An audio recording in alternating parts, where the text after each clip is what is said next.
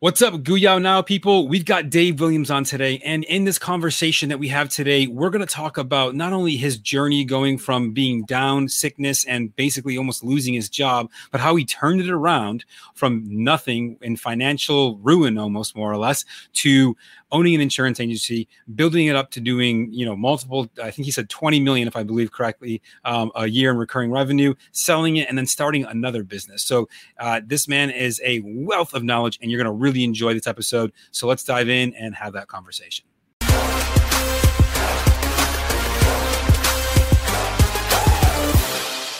Hey guys, welcome to another amazing episode of the Guyao Now Show. I'm your host, Bob McIntosh, and today I am joined by Dave Williams. Now, um, Dave and I have actually been a part of a mastermind for a little over a year now, um, but I didn't actually have the opportunity to get to know him very well through that, just because there's a lot of people there and we don't get to meet everyone. Um, and then thankfully, I was actually back in Rochester fairly or uh, Buffalo recently, and he lives in Rochester, which is not too far away. So we kind of met, split the difference, met up, and had lunch. And as we were sitting there having lunch, he's telling me his story about sort of where he came from, what he's built himself up to, and the businesses that he's done. And I was like I'm sitting there going, "Oh my gosh, this is perfect! Like my audience needs to hear this story because um, it's it's a story of like determination, grit, being down on your luck more or less, and and then making the best of an opportunity. And I'm going to let him tell the story because it's obviously it's his story and it's awesome. But I'm very excited to have him on with this. Uh, he's a very successful entrepreneur. He'll be talking a little bit about that and sort of how he's changed his business model and pivoted. So I'm very excited to have him on. I think you guys are going to learn a lot from his story, as with everyone, no matter what, whether this is a business you're in, whether he's in the area you're in, you will be able to learn something and take away something from his story and his journey to apply in your own business. So, Dave, thank you for being here, man. I appreciate it. No, absolutely. Thanks for having me here. I definitely appreciate being on. Yeah. So uh, tell everyone a little bit, um, you know, just a little bit about, you know, let's just start with the story. I think the story is probably the most powerful piece. Yeah. So kind of start there and, you know, let's, let's start with the beginning from where it all got going from you. Yeah. Also, I'll, I'll talk about my, my segue, and my path into entrepreneurship. So I, have always, my whole life had an entrepreneurial spirit. My dad, uh, you know, I watched as an entrepreneur growing up his whole life. He had a, his own business for 50 years where he focused on, you know, really de- delivering a unique experience, best in class customer service. And he, he, had this like perfectionist mentality and he, he had his own gutter business, putting gutters on houses. So I just grew up in this household of, you know, entrepreneurship that I was around. And, uh, you know, coming out of college, I wasn't sure what I was going to do. So I ended up, uh, I was in college for tool and die. I went there for to play baseball and uh, ended up getting a certification in tool and die. It wasn't really what I wanted to do. And while I was trying to figure things out in life, I had a friend that worked at Circuit City, decided to get a job there that I thought was going to be temporarily.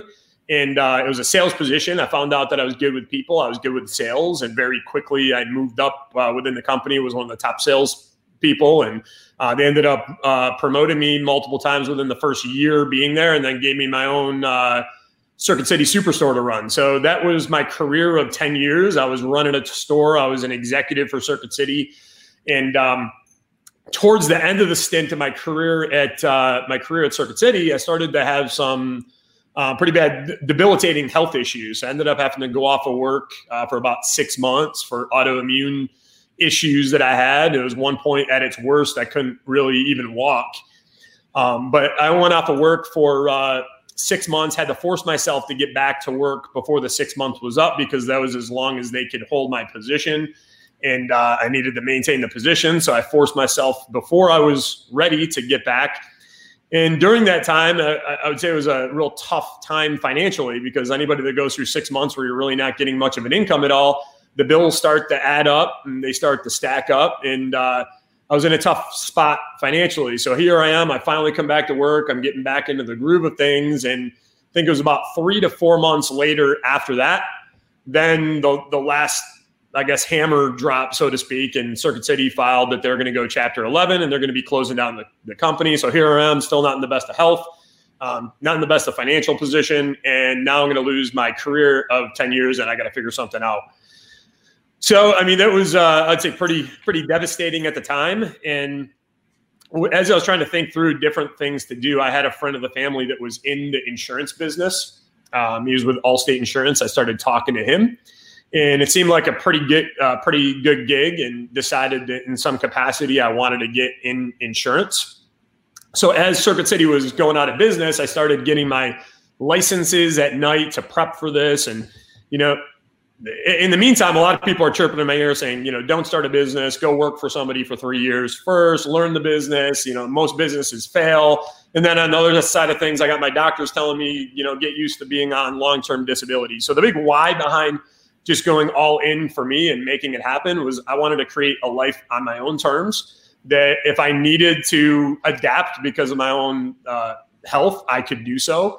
And also, you know, a big why was was for my family you know, as as I grew up, you know, I watched my dad literally work around the clock, um, you know, for for us kids and for our family in, in, sacrifice. And I wanted to be able to to give back to him. I wanted to be able to provide a great life uh, for my wife because uh, we had we had a brother that uh, you know went down the wrong path in in life, and after that, my parents doubled down and literally spent every dime they had to to make sure that me and my sister stayed busy. Like I went through, you know, baseball lessons. My sister went through singing lessons, and they literally, you know, saved nothing for retirement. He would work around the clock just to just to provide for us. Wouldn't put new clothes on his own back, and like I just admired that growing up, and that was like a big part of my why that I wanted to be able to pay that back forward, and I knew I needed to stop working for somebody else in order to do that.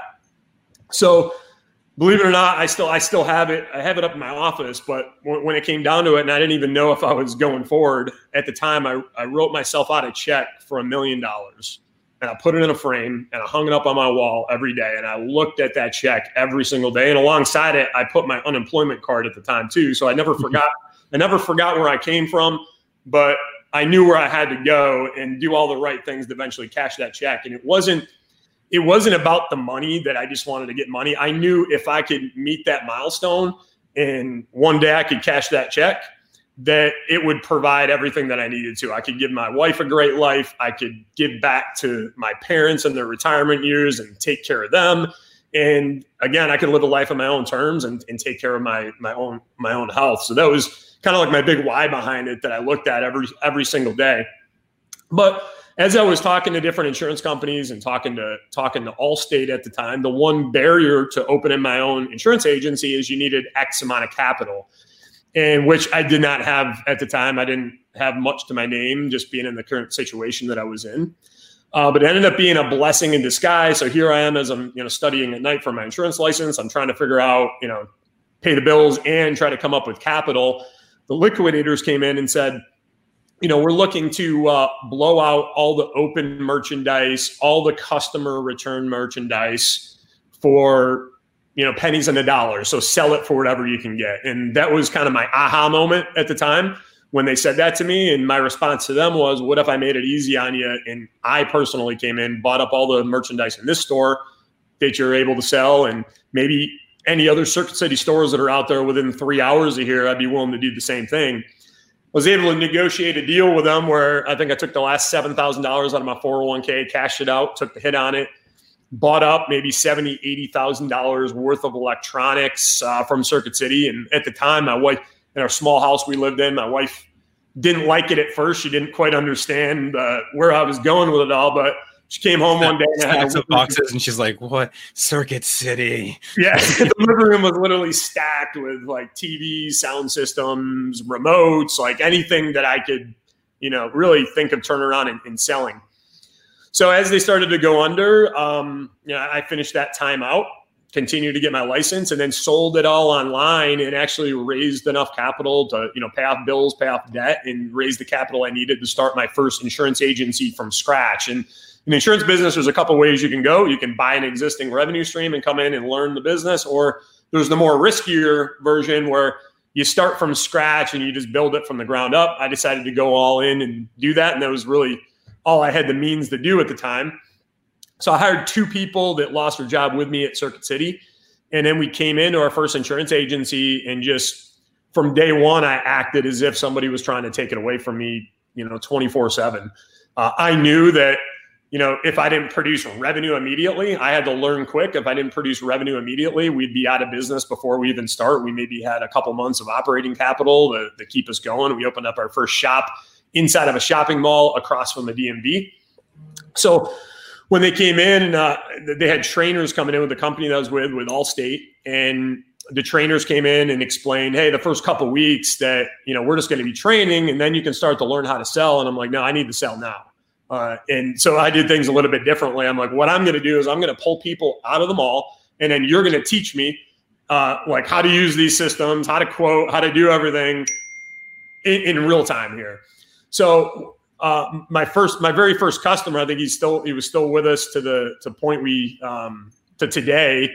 Uh, it took us probably about three hours to write his first policy, but that's how we learned. We learned fast. Like I pulled him out of a line at, at the DMV, and we just had this mentality that uh, it, it, was burn the boats and do or die. And our first agency, we built up to about, I think, two and a half million dollars in recurring revenue over the course of uh, probably about two, two and a half years. At that point in time, I was spending a lot of the nights just literally almost to the point of obsession, like studying and learning, you know, what can I do to simplify things? What can I do to automate things?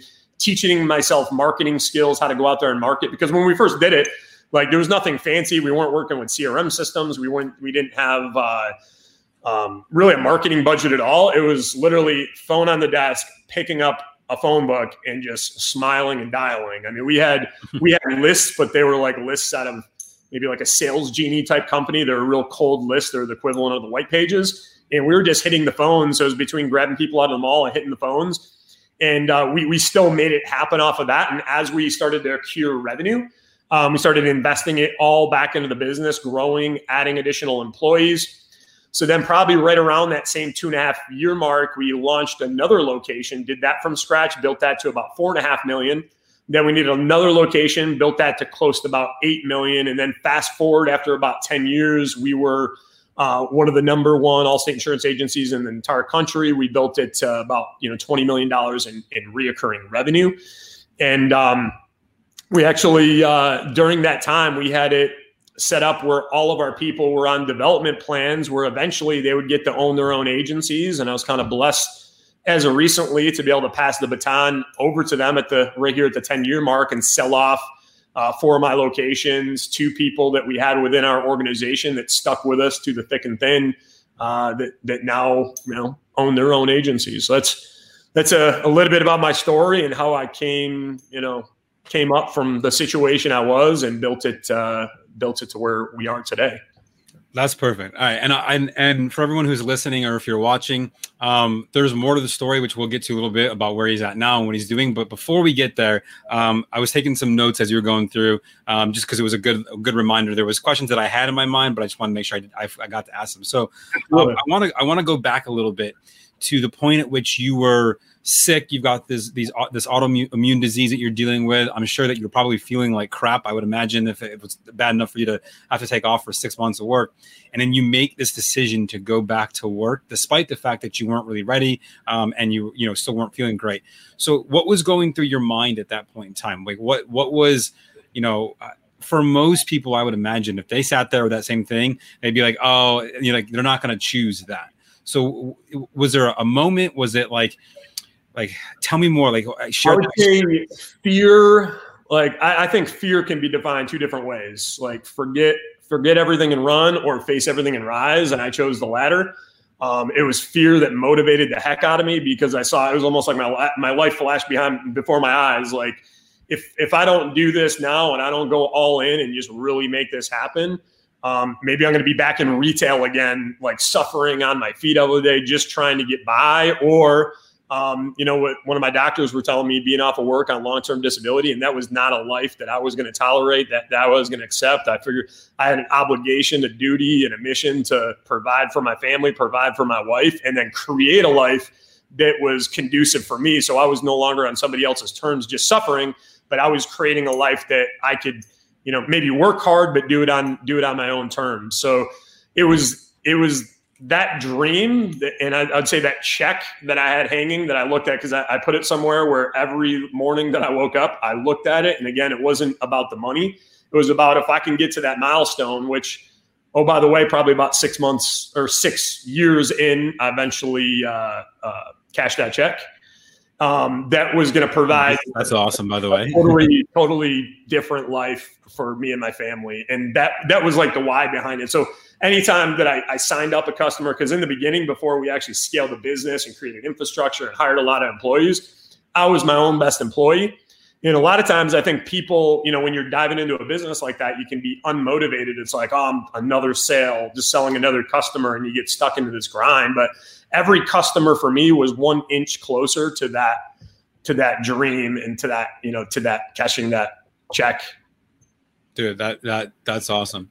And so you know it sounds to me like you were saying if i can summarize it your why was so much bigger than any other alternative. So it was an easy maybe not maybe not an easy choice i shouldn't say that but it was a choice that you knew you had to make regardless because the the why was so big. Is that is that a fair statement you think?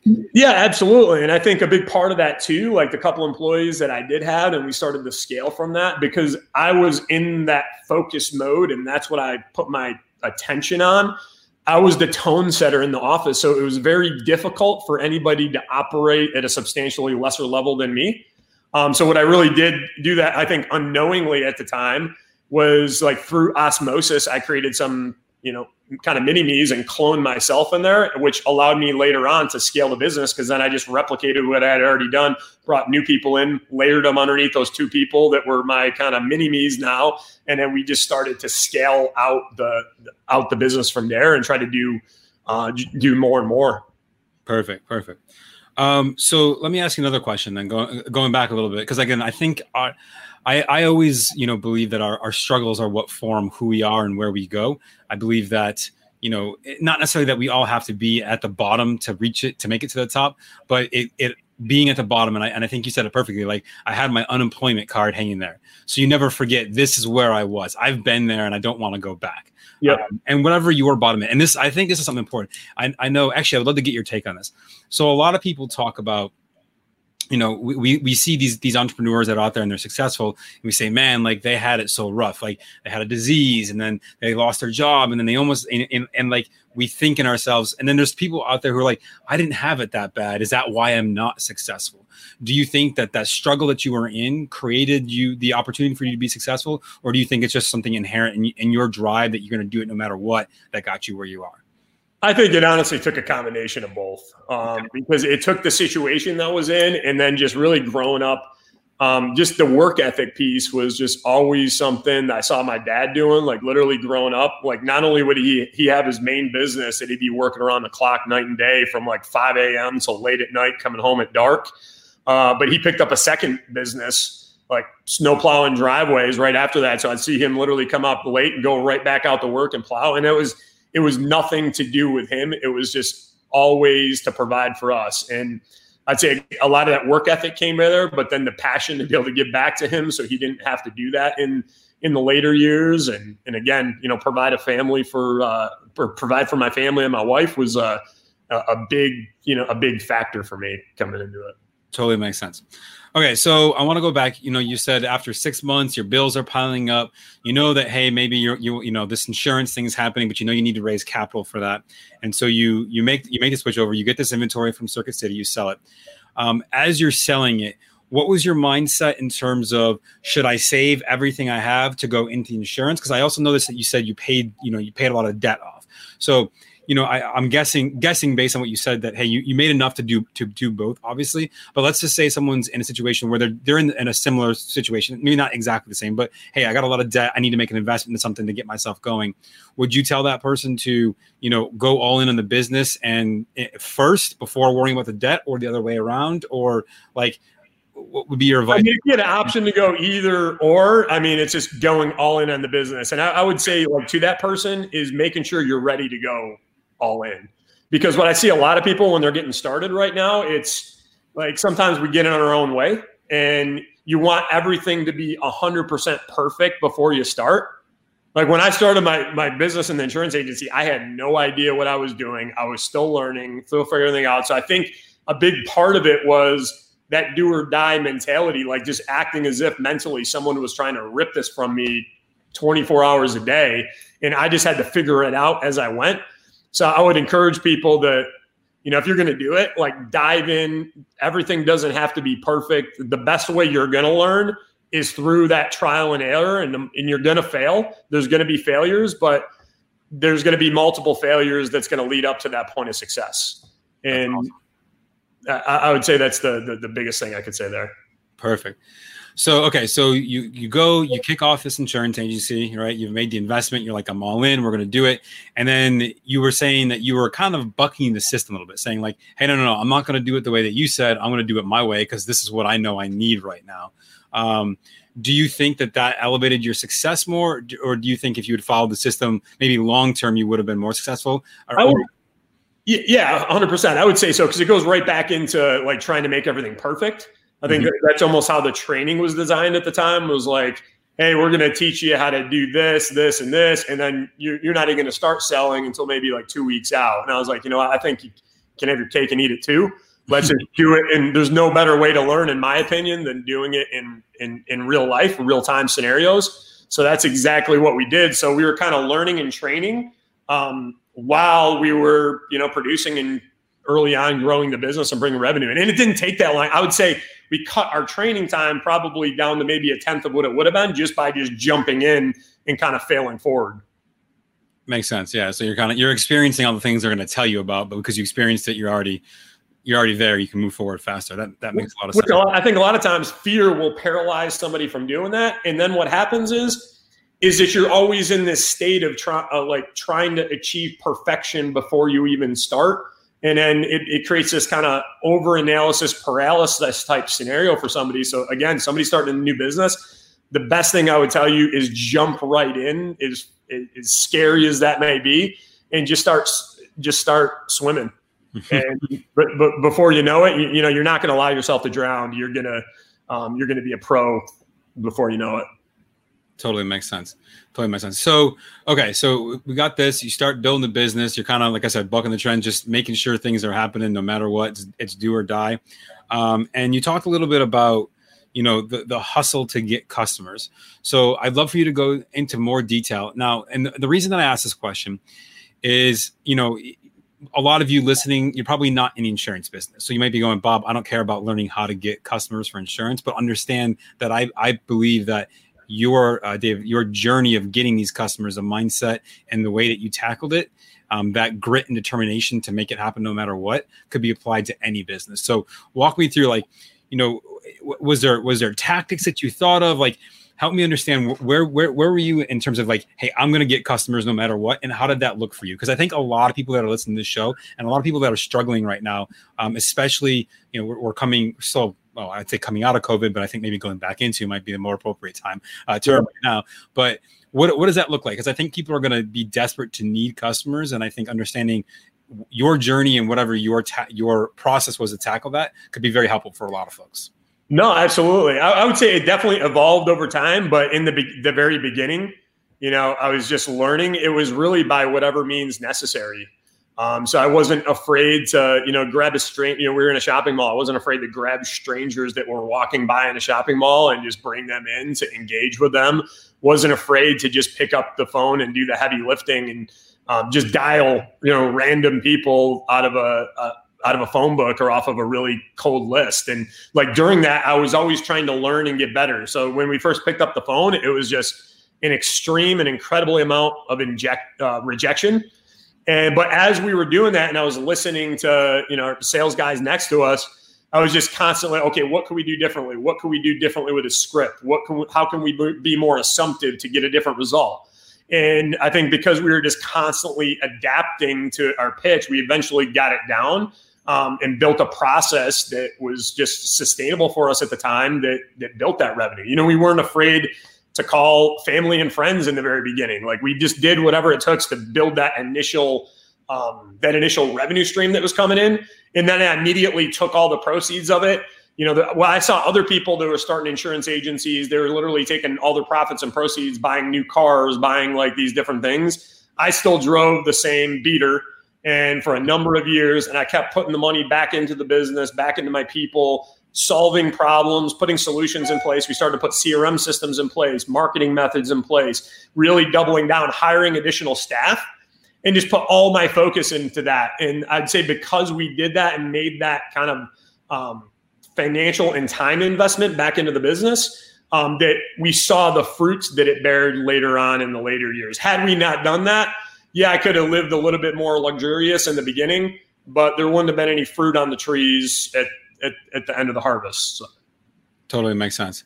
So, were you, are you someone that you know never had a problem walking up to a stranger in a mall and pulling them out? Because like I know for me personally, like that would be like a very difficult thing for me to do. Just you know, you, like I'm, I would say I'm fairly extroverted, um, but not as much as some, and so that's like a, an exercise of almost terror for me. Not to say that I wouldn't do it, but but you know, but I, and I think there's a lot of people that would be the same. Like, wait, you're just gonna walk up to someone in the mall and and wait, what? So like is that is that something you always did, or were you like, hey, this is do or die, so I'm going to do it because the other alternative is you know terrible? No, I'm I'm actually like an introvert trained extrovert, so okay. you know I had to kind of like force myself to that point. But where I, I guess you know where I got a lot of that too is like Circuit City. We had to be out on the floor with like customers all the time. A big part of what we had to do there was you know staff recruit people, train people, coach people and you know sell electronics pro- uh, products. And we are just always out interacting with customers. So i guess i took some of the learnings that i you know had there and they moved over hand in hand. But it was i'd say mainly that it was just that do or die mentality. I'd much rather face maybe the fear of engaging somebody that manner than facing the fear of failure and this not you know not happening. Totally makes sense. Um and so actually i want to go back just a little bit again in the story too. Yeah. you know you find out circuit city's closing chapter 11 um, you know was there a period of i'll say despair or like oh my god like what like is anything going right in my life? Or were you or was it like relief? Because you're like oh man like maybe i didn't really want to do this in the first place. This opens the opportunity up. Like what was that like at that point in time for you? No i would say it definitely started out as despair because i came i you know i called my wife. The way we found out at the time we know things weren't the best but we were being told by leadership in the company, like, hey, the company's going to be good. They might get bought out by somebody. And the way we found out that they were officially going chapter 11 is a customer walked in the store and saw it on the local news and they said we're very sorry to hear that this happened. So we actually found it out by like a customer and then we go check oh man. Go like google search it and look it up and then there it is like circuit city files bankruptcy. So i was i was like dev- devastated at the time because for me it was like 10 years of my life. That's what i knew. Of course yeah. And but i mean it, you know i've always found now is like when one door closes a lot of times there's a there's a reason behind it and the next one is usually you know if you if if, if you make it what you want it to be can can be a lot a lot more fruitful the one that the one would open. So it ended up being a blessing in disguise and kind of forced me out of my element and out of my comfort zone because i've always again always had that entrepreneurial spirit. But because I was so caught up in retail and I was always working like that day to day and that day to day grind in retail, working for somebody else, I just didn't have the time and the bandwidth to like really buckle down and figure something else out. And that just forced me at like lightning speed to have to to have to do that. Yeah, that makes that makes sense. That's awesome. And I, I, think for all of you listening or watching right now, you know, no matter where you are, whether whether you've already gone through a journey similar to this, or maybe you're facing that journey right now, because I know a lot of people are probably facing that despair going oh my gosh are we gonna are we ever gonna be able to to, to get to where we were so I, I think that's a great advice obviously just keep keep pushing through. Okay so let's fast forward. Um, you go you build you build out multiple different locations. You actually train some awesome people. You're now able to hand off the business to or at least a couple of locations to those people that you have. Um, you know uh, I, I'd, I'd love to know and i think people are going to want to know did you change or decide to sell off because of a change in the business a change in mind a change in hey like this is a time? Or you know when you started this was your intent to sell it at some point in time or was it to keep going? Like uh, tell me how you got to the arrive to the decision of hey we're going to sell this piece to somebody else now yeah, so I'd say all along we had this like this plan with the uh, our folks there. So I'd say that was one of the biggest ways we retained individuals in our organization is we really tried to align their goals with ours and understand. So even if somebody started in our organization as a telemarketer, you know, we had a, a, a it was a couple few people that ended up owning their own agencies. Now they started with us as a telemarketer. Um, because they when they came in, we told them they're like, listen, the sky's the limit for you. I know you're starting at the bottom, but let me show you the path and how high you can go. So if you come in an organization, even as a telemarketer, you do very well in this position for six months. You know, we'll invest in you and you become a licensed sales professional. From there, you can become a senior licensed sales professional. From there, if you prove yourself and really commit to our culture and uh, you know show some leadership skills, and these are some of the things that we expect out of you then we're going to help you know help you get to a team lead situation and all the way up to agency manager and then those teams leads and agency managers most of them had aspirations to become owners So when we were interacting with them, it was really understanding that goal and helping them get there. So we'd have them help interview. We'd teach them different skills that they would need. So when the time came right, they were about as prepared as you could be to kind of, you know, I guess take the keys to the kingdom at that point. And it wasn't, I would say it wasn't just professional goals that we understood, but we made it a real deliberate point to understand the personal goals of all of the people in our organization. And we intertwined those together. So for some people, it might you know not have been just about all I'm trying to hit numbers, I'm trying to get to own an agency, but you know what does that really mean, and how does that going to impact your life and, and families in in terms of your goals personally? Do you want to buy a new house? You want to buy a new car? Provide for your family in a different manner? Provide you know a certain level of education for your kids? All that. So anytime we were having a conversation, it was all about, you know, how do we get you where you're at here to there? It wasn't, you know, we need you to do this many numbers, this many sales this week, this many sales this month. It was, no, I'm not going to allow you to fail. I'm not going to allow you to not achieve your goals by not hitting these numbers because by hitting these numbers, that's going to get you that house. That's going to get you closer to, you know, owning your own agency. And that's, that was the line of the conversation at all times. So by the, by the time it, you know, got to that point 10 years later, we had those people ready. And there was also a shift in the marketplace. Um, just in insurance industry with Allstate, you know, not that it was a bad opportunity anymore, but for larger agents, uh, larger agents like myself, and um, with multiple locations, it was starting to become you know not as con- conducive, like less entrepreneurial in terms of large scale.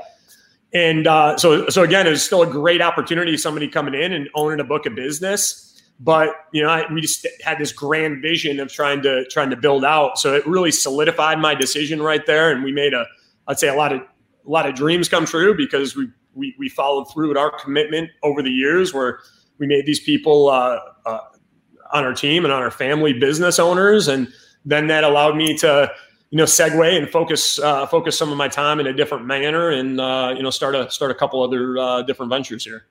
Perfect. Okay, so you've sold the business now. Um, you've exited. Now, have you actually exited all of all of the locations, or was it just a couple? Or yeah, I I exited all the location. My wife's still in the business because she came in and acquired an agency, so she's still in the in the business. Um, but I ended up selling out my uh, my insurance agencies also. Perfect. And so where and then you said you started some other things. So let's talk a little bit about that. Where where have you gone now? Like, what's your new journey?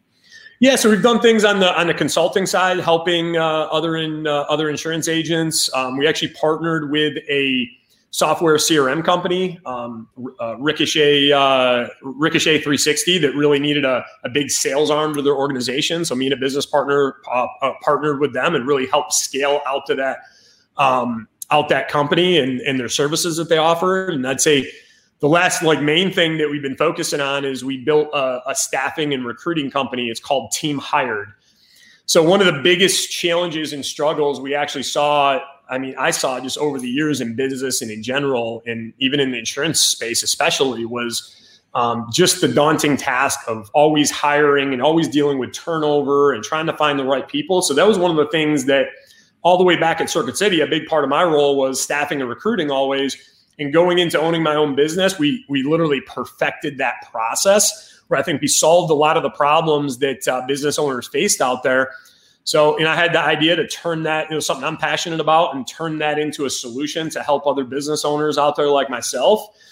And we, we really came up with a solution that uh, I think hit on a lot of the reasons why businesses struggle. You know, a lot we, we found that a lot of businesses struggle with hiring because it's not something they do all the time, and something you don't do all the time maybe creates discomfort. And anytime we're not comfortable with something, we maybe put that off to the side. And then when you are going through the hiring process, just because there's not a lot of experience behind it, there could be potential pitfalls and mistakes that work through the process.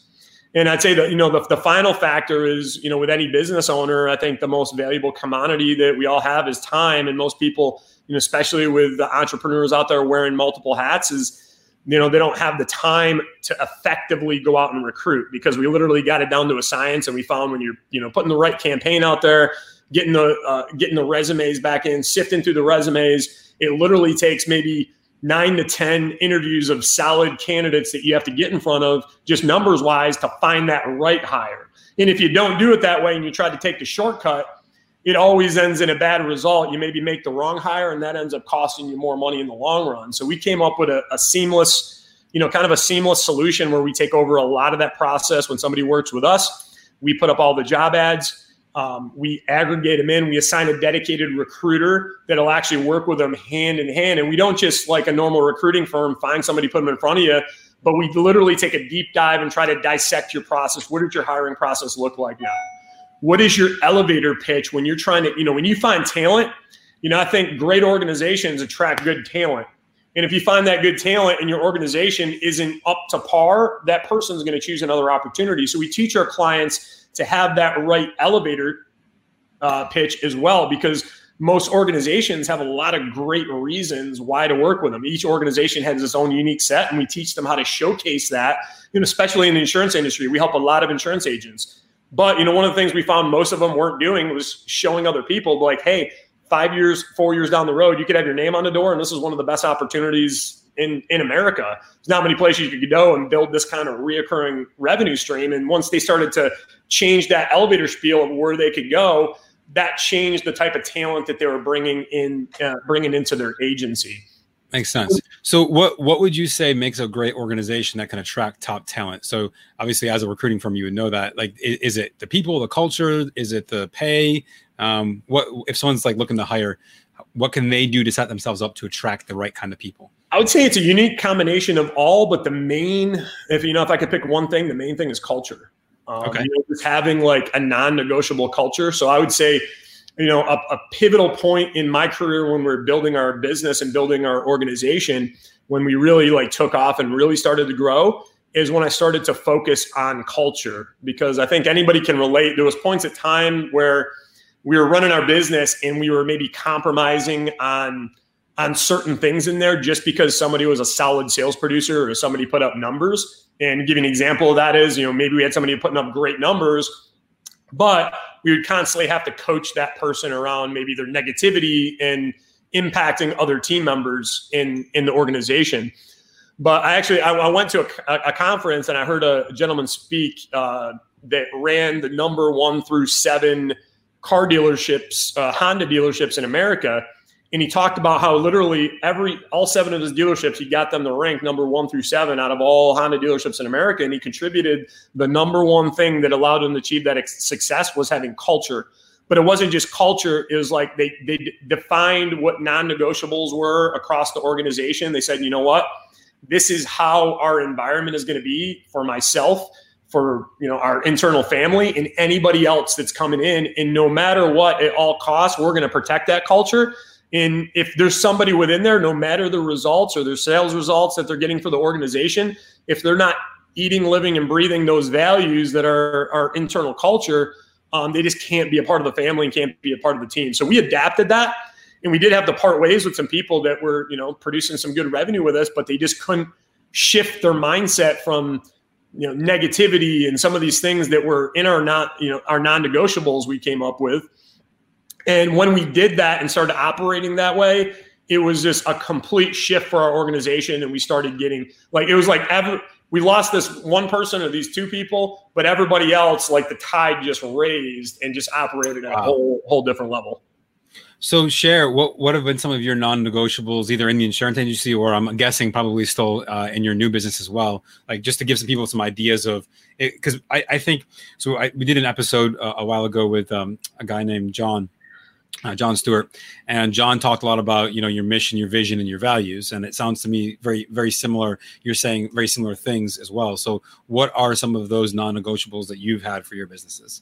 Yeah, so I would say an example of some of the non-negotiables was like anybody that they interact with is leave them better off. So you know if you if you're interacting with an internal team member, you're interacting with a customer, you're interacting with a potential customer, is serving them in a manner that leaves them better off in some capacity, even if it didn't necessarily result in a sale or something monetary at the time.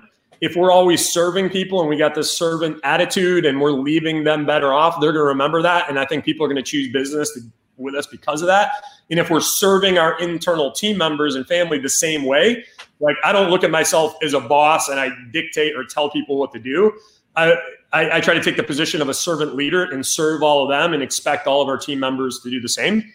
I'd say another one is train every day because if, if you look at it, the people um, I like to refer to you know professional sports. You look at professional basketball. Um, the everybody they train they're the best at what they do professional baseball they're the best at what they do but they train regardless every single day and that's how they develop that edge and they get better and better and they never digress because of that so we implemented that same mantra in our organization where we would train every single day it, tough at first there was some resistance to it because we'd block out literally an hour every day to train and role play but we found that that just elevated us to a totally different place. The fact that they were just, you know, training to get better every single day. Always be coachable is another one um, because we want people that are open minded that um, that can be coachable. That we want to try to help them get better in everything uh, everything that they do. I'd say live with integrity with uh, with everything that they do. Um, I'd say th- those are some of our uh, those are some of our core uh, non non negotiables that we had there.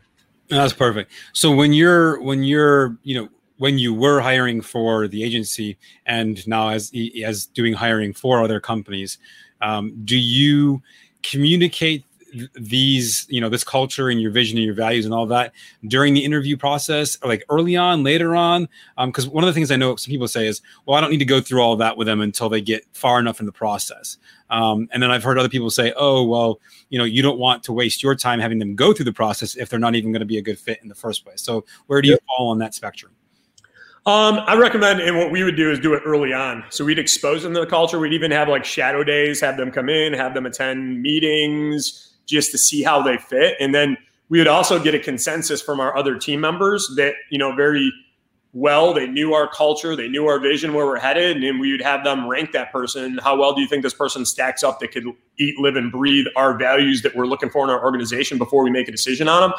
I think that went a long way, first and foremost, with our people because we had the, you know, the respect to ask them before we allowed somebody in their environment with us.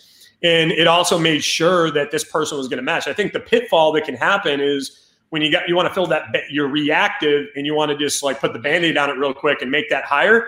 It might seem like a good idea at the time, but it can create like 10x the problems in the future because the wrong takes all it takes is one bad person that that maybe doesn't align with your culture to come in and perpetuate negativity, perpetuate problems, and that that can be the demise of your organization. And all of a sudden you lose all these good people because of that one person that you compromise with. So you know we were always non-compromising with the with who would we allow into our team and tried to be a, a real tight-knit circle that we would have. And i'd say that really paid dividends over the years that's perfect. So w- when you find that bad apple, you're like, "Hey, man, it's just it's not working um, from a fit culture fit."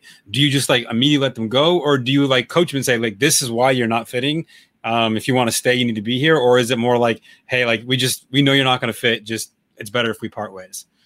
I would say most all most all people that have left our organization, we've left shaking hands and are friends to this day. Um, and I'd say a part of that was was having very clear expectations and clear conversations, you know, behind these things. So we would give them, you know, we give them multiple opportunities. So we, we'd set the vision. And if we had somebody that maybe wasn't living that vision, we pull them aside and coach them like, hey, you know, what are our core values with our vision? Okay, great. You know, what we saw going on this week was this, this, and this. Do you think those behaviors and what you've been exhibiting exhibiting in our uh, in our organization align with that culture? And more times than not, they would agree, no, it doesn't. Like, well, what do you think we're going to do to come up with a plan together? Because I want to see you win. I want you to remain part of the team and the family. What do you think we're going to do to come up with a plan together where you can fix that? And oh, by the way, make sure you understand the why behind it, why our culture is that way.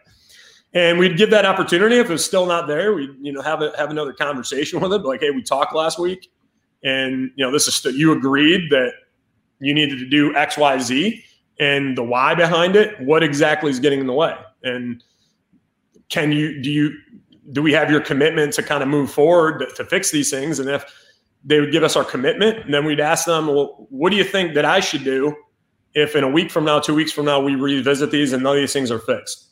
And they would almost fire themselves. They'd be like, listen, if I were you, I would I would terminate me. And if we got to that point where somebody wouldn't change, we're two weeks later and we're having that conversation, we'd sit down in the office at that point and like, hey, what do you think? And, and they knew it was coming. And it wasn't a surprise. Like, yeah, I get it.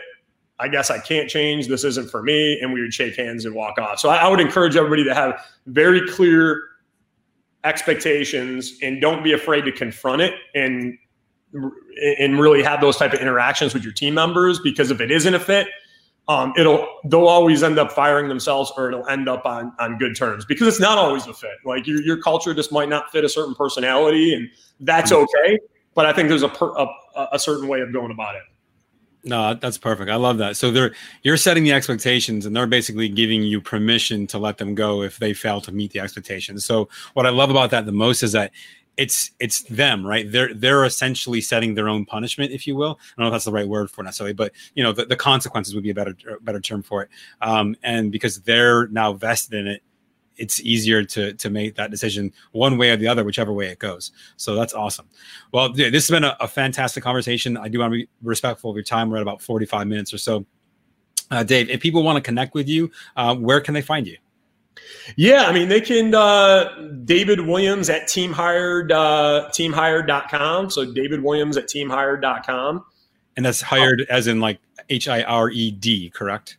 Uh yes, H I R E D. Perfect. Yeah, awesome.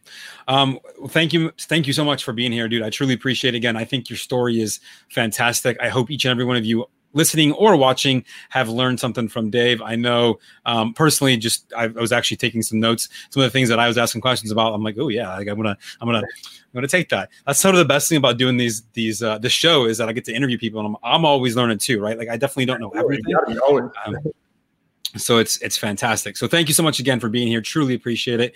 For each and every one of you listening thank you again for being here. Please make sure that you rate subscribe review all of those things whether you're on apple podcasts google podcasts spotify stitcher uh, or if you're watching on youtube your rating and review always go a long way to the show getting shown to more people and that is the goal. We can't help a lot of people unless people can find what we have and your support helps us do that. So appreciate you guys for watching listening or participating. As always always, if you got questions, just drop them on uh, on either the comments or wherever you are. Let us know. Of course, anything, uh, all the details will be in the show notes on the show site and we'll go from there. But we appreciate having you on. Uh, we'll see you guys on another episode real, real soon. Have a great day, night, evening, whatever time it is, wherever you're watching or listening from. Appreciate you. Take it yeah, easy, guys. Bye.